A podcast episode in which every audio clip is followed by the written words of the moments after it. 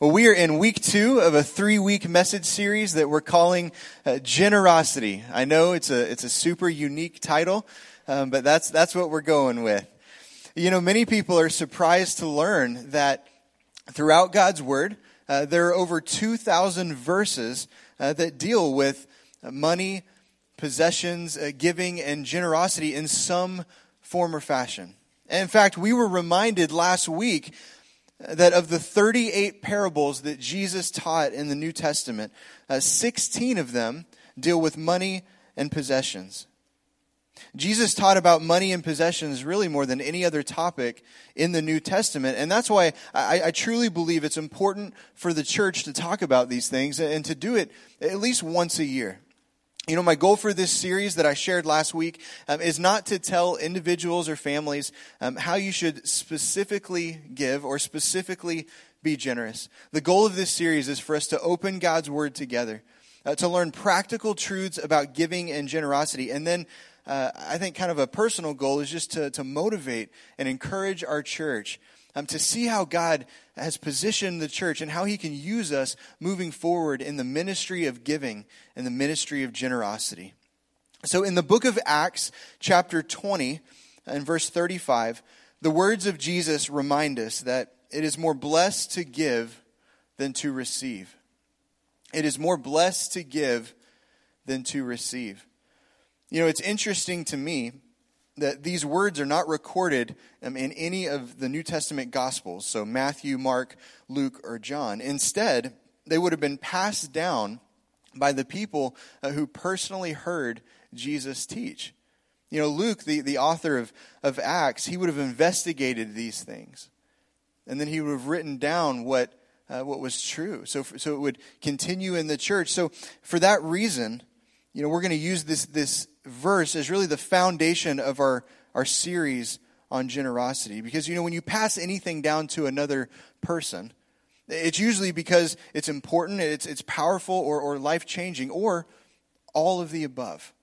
So, this, this verse is going to serve as the foundation for this series on generosity.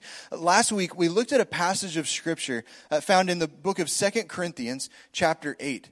And it's here we read about how the, the Apostle Paul encouraged the church in Corinth uh, to give generously. That was his encouragement uh, to this, this body of, of believers.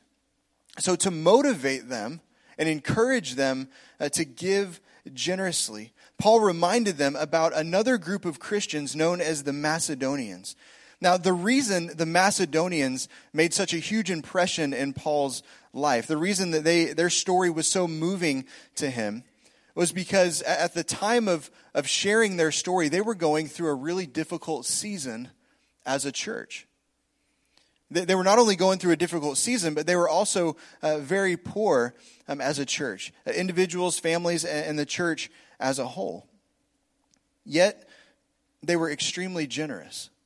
And Paul chose to pass on their story uh, to the church in Corinth to motivate them and encourage them to really grab a hold of this vision of what, what God can do through giving and, and generosity.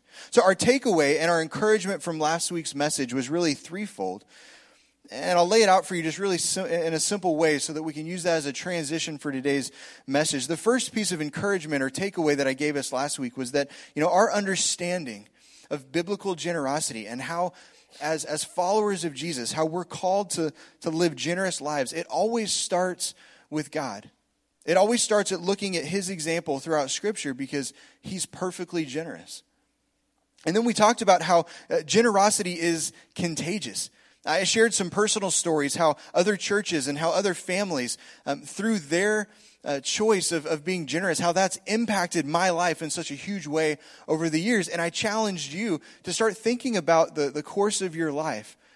And as you do so, I'm sure there's been people in your life that ha- have, have led the way in generosity in such a way that it's made an impact in your life. Maybe, maybe how they serve or how they give or how they pray, whatever way they chose to be generous. And then I challenged us that, you know, God wants his church to continue to grow in generosity. His plan is for us to grow collectively as the church, as well as individually and as families. In fact, as followers of Jesus, I believe that Scripture makes it clear that we are to lead the way in the ministry of giving. We're to lead the way in the ministry of generosity. Uh, so this week we're going to pick up really right where we left off uh, in Second Corinthians, and we're going to do so um, by looking at four generosity principles that Paul passed on to the church in Corinth. And the way we're going to do this is uh, this today's message is going to be part one. And next week is going to be part two. So we're going to have two generosity principles today and, and two next week. So towards the end of 2 Corinthians chapter 8, and as you, as you move into chapter 9, Paul tells the church in Corinth that he really doesn't need to remind them about the importance of giving. He, he really doesn't need to remind them about the importance of generosity because uh, this church in Corinth, they usually are the first to step up and say, hey, we're going to be generous. We're going to give. When they recognize a need, they're usually the first ones to try to meet that need. Now, as you read 1 Corinthians and 2 Corinthians, you're going to learn that this is a pretty messed up church. All right, they had they had a lot of things that Paul chose to rebuke them about and correct them about. But when it comes to uh, generosity and giving, um, Paul says that they usually lead the way. That they're usually the first ones to step up and say, "We're going to be generous. We're going to meet needs." So he continues this, this encouragement and instruction anyway because, you know, it's important to have that scriptural reminder for why we're called to give, why we're called to be generous. In fact, I've said a few times, uh, one of the main reasons that we gather every single week as the church is because if you're anything like me, you're forgetful. I'm forgetful, right? We come together as the church and we're reminded about the promises of God. We're reminded about the truths in God's word. So in 2 Corinthians chapter 9, starting in verse 6, um, Paul gives the church some extremely important generosity principles. And, and I kind of think about these like parenting principles. And my hope is that we're going to learn together, but then we can immediately apply these things as we leave today. So if you're taking notes, the first generosity principle, the first truth that we're going to talk about today is that you harvest what you plant. You harvest what you plant. So in 2 Corinthians chapter 9, verse 6, this is what we read. Paul says, Remember this a farmer who plants only a few seeds will get a small crop, but the one who plants generously will get a generous crop. So I was when I, when I first read this this verse, I was curious this week. Do we have any farmers by trade with us this morning? Any farmers? All right, we got one. How about this? I think we'll have more hands. Do we have anyone who grew up in a farming family? All right, we got a few more hands. So you grow up in a farming family, you're going to understand these agricultural illustrations that Paul is using really easily. But I think for everybody else, because we live in the Midwest, because we're around this a lot, this is super easy to understand. But the truths that we're going to learn today, they're often hard to apply. So, in the first century, it actually was really common for teachers to use these agricultural illustrations uh, to help their audience learn whatever truths they were trying to get across, whatever truths they were trying to teach them. You actually see this a lot from Jesus and his teaching, and you see it from other uh, New Testament authors as well, like what we see from Paul here in 2 Corinthians. So, just a couple of examples uh, from Jesus. One is in the book of John, chapter 15, and um, you don't have to turn there, um, but if you want to go back and, and reread it later, you can. In John 15, uh, Jesus taught his disciples that he is the vine and that as his disciples, we are the branches. And he says if we stay connected to him, we're, we're going to grow and we're going to bear fruit in our lives. But if the branch becomes disconnected from the vine, it's going to slowly die. It's really unable to produce anything of worth on its own. So Jesus used this particular agricultural illustration to teach an important truth. And that is that apart from Jesus, we can do nothing. Really, nothing of worth. And then you go to Matthew chapter 17, and we read a story about Jesus uh, healing a young boy. And this boy had been suffering from seizures. So before Jesus heals him, the boy's father actually brings him to the disciples in, in hopes that they would be able to heal him. And, and they try, and they, they fail royally. So Jesus, he decides to respond to his disciples. And in Matthew 17, we read this. He says, If you had faith, even as small as a mustard seed, you could move mountains. If you had faith, even as small as a mustard seed, you could move mountains. So Jesus used this agricultural illustration uh, to teach his disciples another important truth. He says, with, with God, all things are possible. With God, all things are possible. When, when our faith is rooted in God's power and rooted in God's authority, not our own, even faith the size of a mustard seed can move mountains. Now, I have a picture of a mustard seed that that I found. I thought that was kind of cool. I have a mustard seed and I'm not afraid to use it. that should be the response of the church all the time. But mustard seeds are, are tiny, right? I, I had another photo that I didn't include, but it showed thousands of mustard seeds and they fit in like a cereal bowl. You know, and I was just reminded about the faith uh, of the church. I uh, in 2012 I gave a, a, message. I was a youth minister at the time, so I got I was given the privilege to to preach uh, the Sunday after Christmas, the Sunday after Easter, anytime the pastor was on vacation. Like that was the designated youth ministry preaching days, and uh, so they didn't give give me very many opportunities. But I preached a message in 2012, and I entitled the message "Big Faith." All right, and uh, my wife was actually pregnant at the time, so that was funny, and uh, that took a minute. It wasn't about her. I had to clarify it then, and I'll clarify it today. But uh, it was called Big Faith. And I think the content of the sermon was, was good, but if I had to do it over again, I would go back and change the title. And really, kind of the main focus of, of the message. Not, not big faith, but I, I would call it uh, faith in a big God. Faith in a big God. You see, it's really not about the size of our faith, it's about placing our faith, however big or small, in a big God. Amen?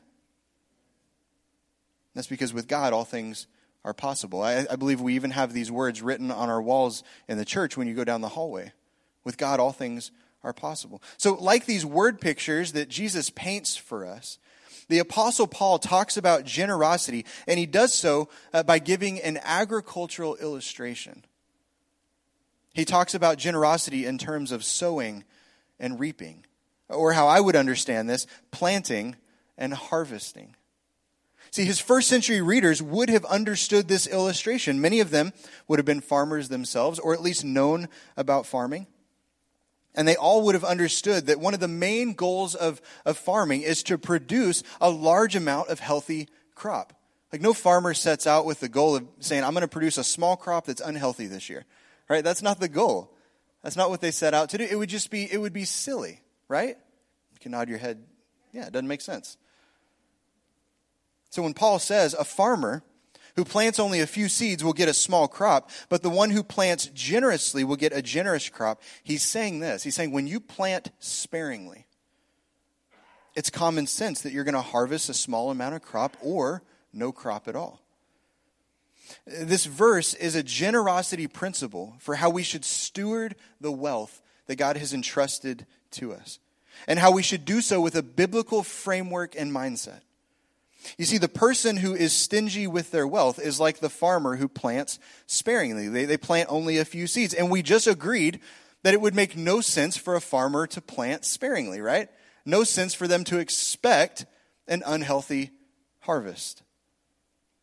Paul's saying a person who is generous with their wealth is like a farmer who plants generously. See, this is the difference between viewing generosity through a scarcity mindset and viewing generosity through an abundance mindset. We talked about this a little bit last week. When we live our lives with a scarcity mindset, here's what usually follows, and, and, and it never fails. I've seen it in my own life, I see it in the lives of others.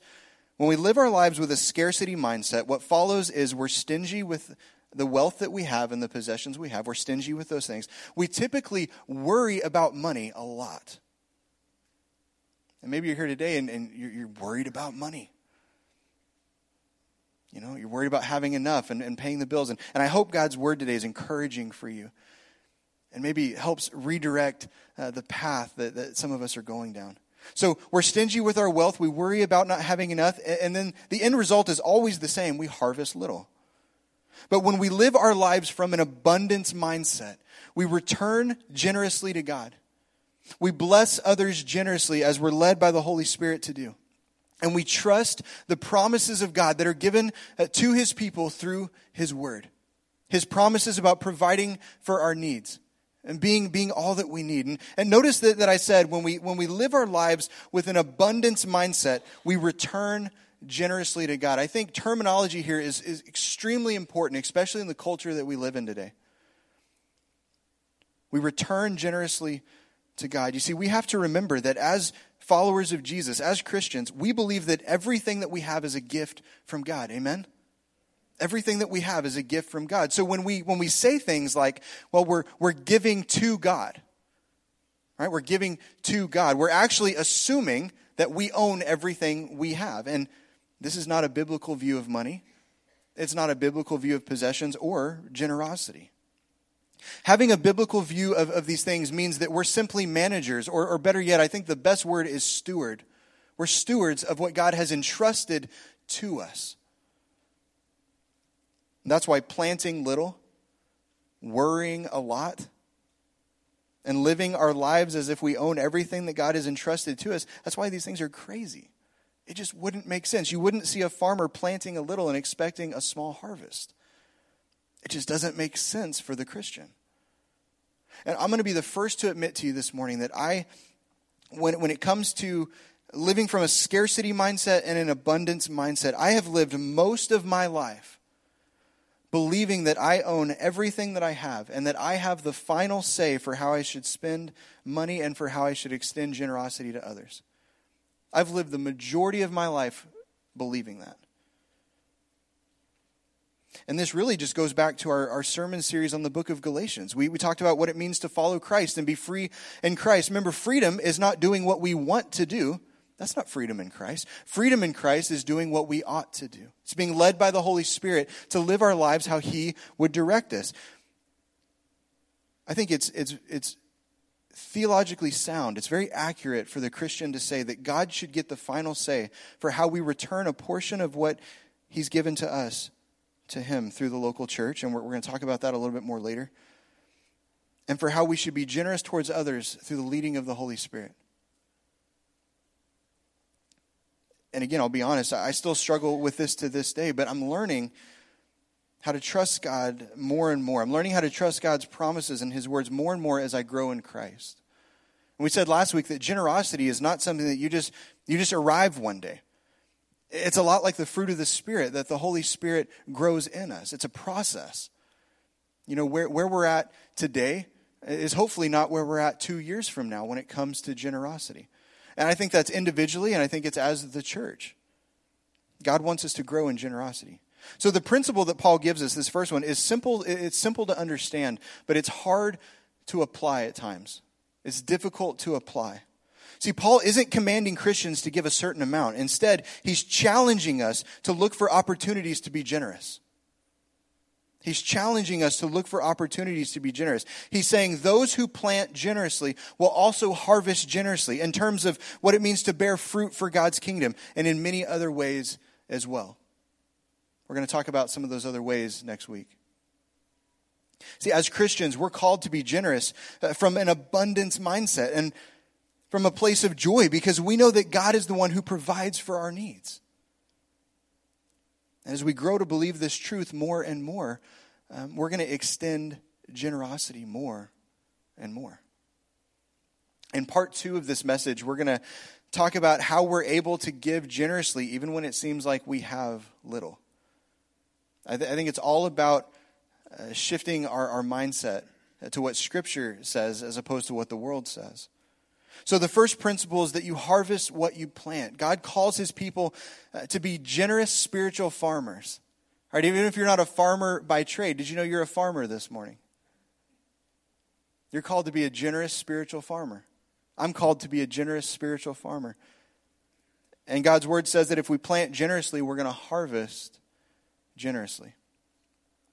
The second truth that we're going to talk about today is this um, that generosity is a choice. Generosity is a choice. 2 Corinthians chapter 8 verse 7, just the verse that immediately follows. He says, You must each decide in your own heart how much to give. You must each decide in your own heart how much to give. This next part is equally as important. He says, Don't give reluctantly or in response to pressure, for God loves a person who gives cheerfully. So when I read this verse last week, I uh, actually immediately put down what I was doing. I called my wife and I said, Hey, what's the name of that movie where a person was given a large amount of money, money they didn't earn, and then they were asked to immediately give it all away, but they did it reluctantly. So that's a big sentence, right? But I was, I was excited because I was remembering a scene from a movie, and I was asking my wife to help me remember what movie this was. It's like when you hum a tune in your head and you can't remember the name of the song. Man, I hate when that happens. it just drives you crazy. Well, I, uh, it was a shot in the dark because we both love movies, but I'm, I'm kind of more the movie buff. I, w- I could watch movies all day and she'll watch one and she's done. All right, she's good. She's, she's gracious enough to watch one with me. But it was a shot in the dark, and I asked her, I said, What is, what is this movie? And I was surprised that she immediately knew the movie that I was talking about. She said, I, I think, and she kind of said it with a hesitation, I think you're talking about the movie Ghost with Whoopi Goldberg and Patrick Swayze. oh, man. I was so excited to remember a scene from a movie that I, I could use as an illustration on Sunday until she said it was the movie Ghost. And then I wasn't so excited. Because I think when we think about the movie Ghost, there's one scene in particular that everybody remembers. And no, that's not the scene I was thinking about. But nevertheless, I'm going to use it as an illustration this morning. All right, let's, we're just going to get into it. So, just a show of hands, who was born after the year 1990? All right, raise them high, raise them proud. Just kind of look over the auditorium. There's a few of you, all right? So Ghost was made in 1990. It stars Whoopi Goldberg, Patrick Swayze, and, and Demi Moore. And here, here's the simple plot of the movie. And this isn't like an endorsement of the movie. I'm not saying, hey, go home and watch the movie Ghost today. It just fits with the illustration. So you're going to have to work with me this morning. So here, here's the simple plot. So you have this guy in the movie. His name is Sam Wheat, and he's played by Patrick Swayze. He's a banker, and he's got this girlfriend who he's, he's madly in love with, uh, Molly Jensen, and she's played by Demi Moore. And uh, early on in the movie, Sam is murdered by a guy who was hired by his best friend, Carl. And Carl is a sketchy guy, all right? You, this isn't a kind of guy you want to be friends with. So there are some lessons we can learn from this movie, all right? And that's, that's one of them. Pick your friends wisely, all right? um, iron sharpens iron, one friend sharpens another. All right, so not a good friend. He was a he was a, a corrupt business partner, and so after after some of you are laughing because you're like, this is my life right now. I need this. I need to pick my friends more wisely. Um, so after Sam is murdered, he's left to roam the earth as a ghost. That's why the movie's called Ghost. And uh, once he learns that his friend Carl betrayed him, he actually seeks out the help of a psychic named Oda Mae Brown. I mean, that's just an awesome name, right? Oda Mae Brown. That's just, that's just funny. This is played by Whoopi Goldberg. And her, her character is hilarious. But the, the point of the movie is, is, that Sam had some unfinished business on earth and needs to set things right. And in doing so, he has to protect Molly from Carl. Now, again, very few of the elements in this movie are accurate to what Scripture teaches about death. So just take that with a grain of salt. But the scene I remember and, and I tried, we tried to find a clip for this this week. We just couldn't find one. But the scene that I remember is when Oda Mae Brown, so the Whoopi Goldberg plays her part, she walks into a bank and Sam's ghost is at her side. Now, no one can see Sam, but she can talk with him. And they were at the bank to close, a, close out a $4 million bank account that Sam's shady friend Carl was wiring money into. So they close the account out. She's handed a check for $4 million. She's never held you know an, an, amount of money this large in her life so her reaction is is priceless i mean the movie is worth watching just for that scene all right her, her facial expressions eh, she's she's going crazy so she's excited she's got this $4 million check as i'm sure any of us would be and she walks out of the bank and then sam immediately asks her to endorse the back of the check and then hand it over to a couple nuns that they see on the side of the road uh, for a good cause so you can imagine she looks at Sam and she's looking at the check and she's like, no. Like, there, there's no way this is happening. I'm not handing over $4 million. And she gets into this, this argument with him. They go back and forth. But she finally decides that she's, she's going to cave. She's going to hand over this $4 million check. And it's hilarious because as she hands this check over, she tightens her grip all right? And, and, the nun, you know, she's excited. She has no idea what's on the check.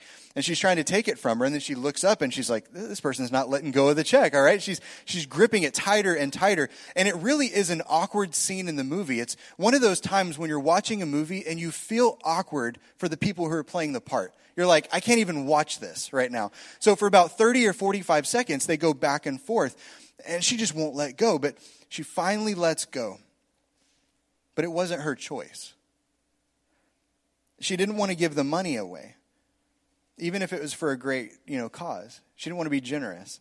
And I was just thinking about my own life this week. I mean, I've had I've had moments in my life where I have given money or I've decided to be generous, but I wasn't excited about it. I, I did it reluctantly. I think maybe we've all been there. Just nod your head if you've been there. And we've, we've all been there. You've, you've given money, you've done it done so reluctantly. Well, Paul says in verse 7 that we must each decide in our own heart how much to give, not reluctantly or in response to pressure, and that God loves a cheerful giver. Every time you read that verse now, you're going to say, not the Whoopi Goldberg way, right? You're going to, you're going to be reminded each time. See, God's word teaches us that generosity is a choice. But that when we do give, as followers of Christ, as followers of Jesus, as Christians, we're called to give differently than the rest of the world.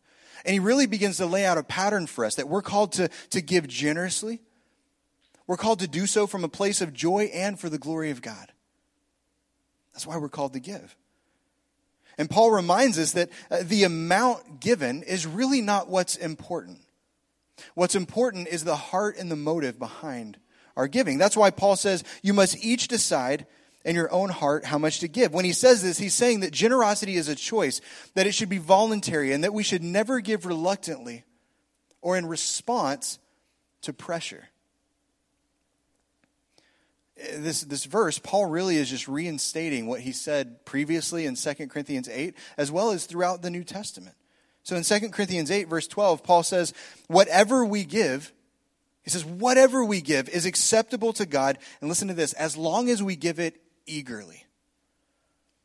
Whatever we give is acceptable to God as long as we give it eagerly. This, this word eagerly in the Greek is very similar to giving generously or cheerfully.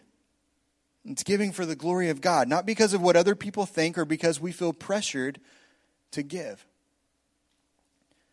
I'm going to say something this morning that I, I think needs to be said, and I don't know how it'll affect everybody, but, but I believe God put this on my heart this week as I was reading this. And that is this that the amount that a person gives should never be a source of pride or embarrassment. The amount that a person gives should never be a source of pride or embarrassment. In the book of Mark, chapter 12, uh, verses 41 through 44, we read a story that illustrates this truth even further. So, Mark ch- uh, chapter 12, verses 40, starting in verse 41, we read these words. It says, Jesus sat down near the collection box in the temple and watched as the crowds dropped in their money. Many rich people put in large amounts. Then a poor widow came and dropped in two small coins. Jesus called his disciples to him and he said, I tell you the truth. This poor widow has given more than all the others who are making contributions. For they gave a tiny part or a tiny portion of their surplus. But she, poor as she is, has given everything she had to live on. You see, church, the amount that a person gives is not what makes a gift generous. When we're talking about giving generously, we're not talking about an amount. The amount that a person gives is not what makes a gift generous. And, and the amount should never be a source of pride or embarrassment, regardless of what you're able to give and how you're able to extend generosity. See, the widow gave more than everyone else because she gave generously, she gave cheerfully, and she gave for the glory of God.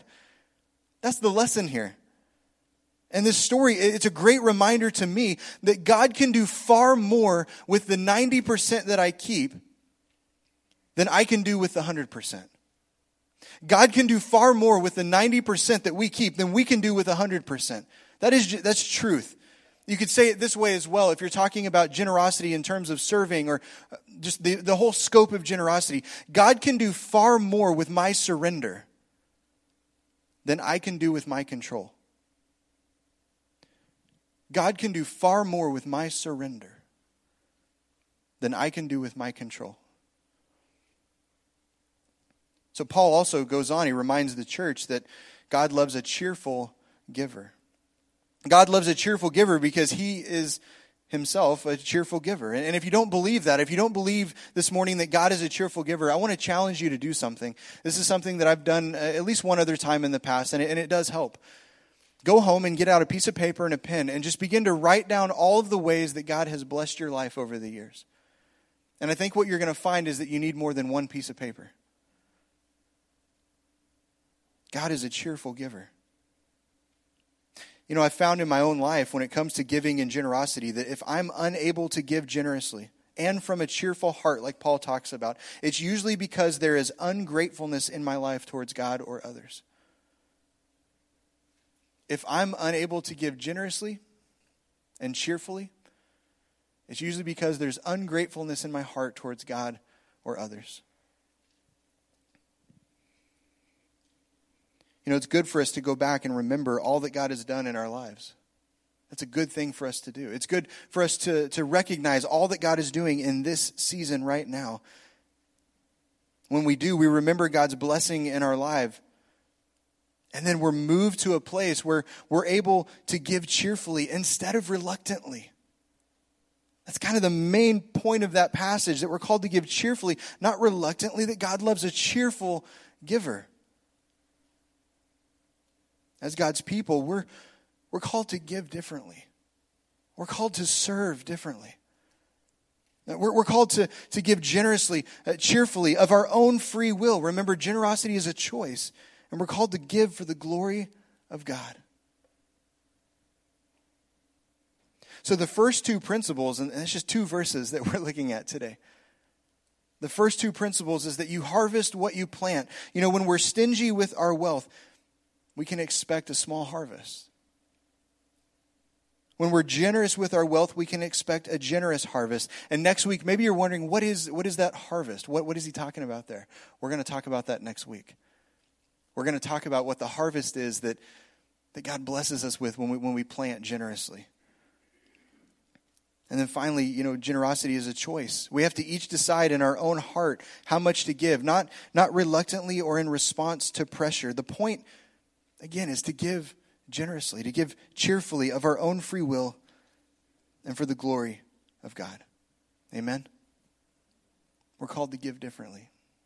We're called to give generously. Let's, let's lead the way in generosity because of who Jesus is, because of what God's done in our lives because we know that it's for the glory of God.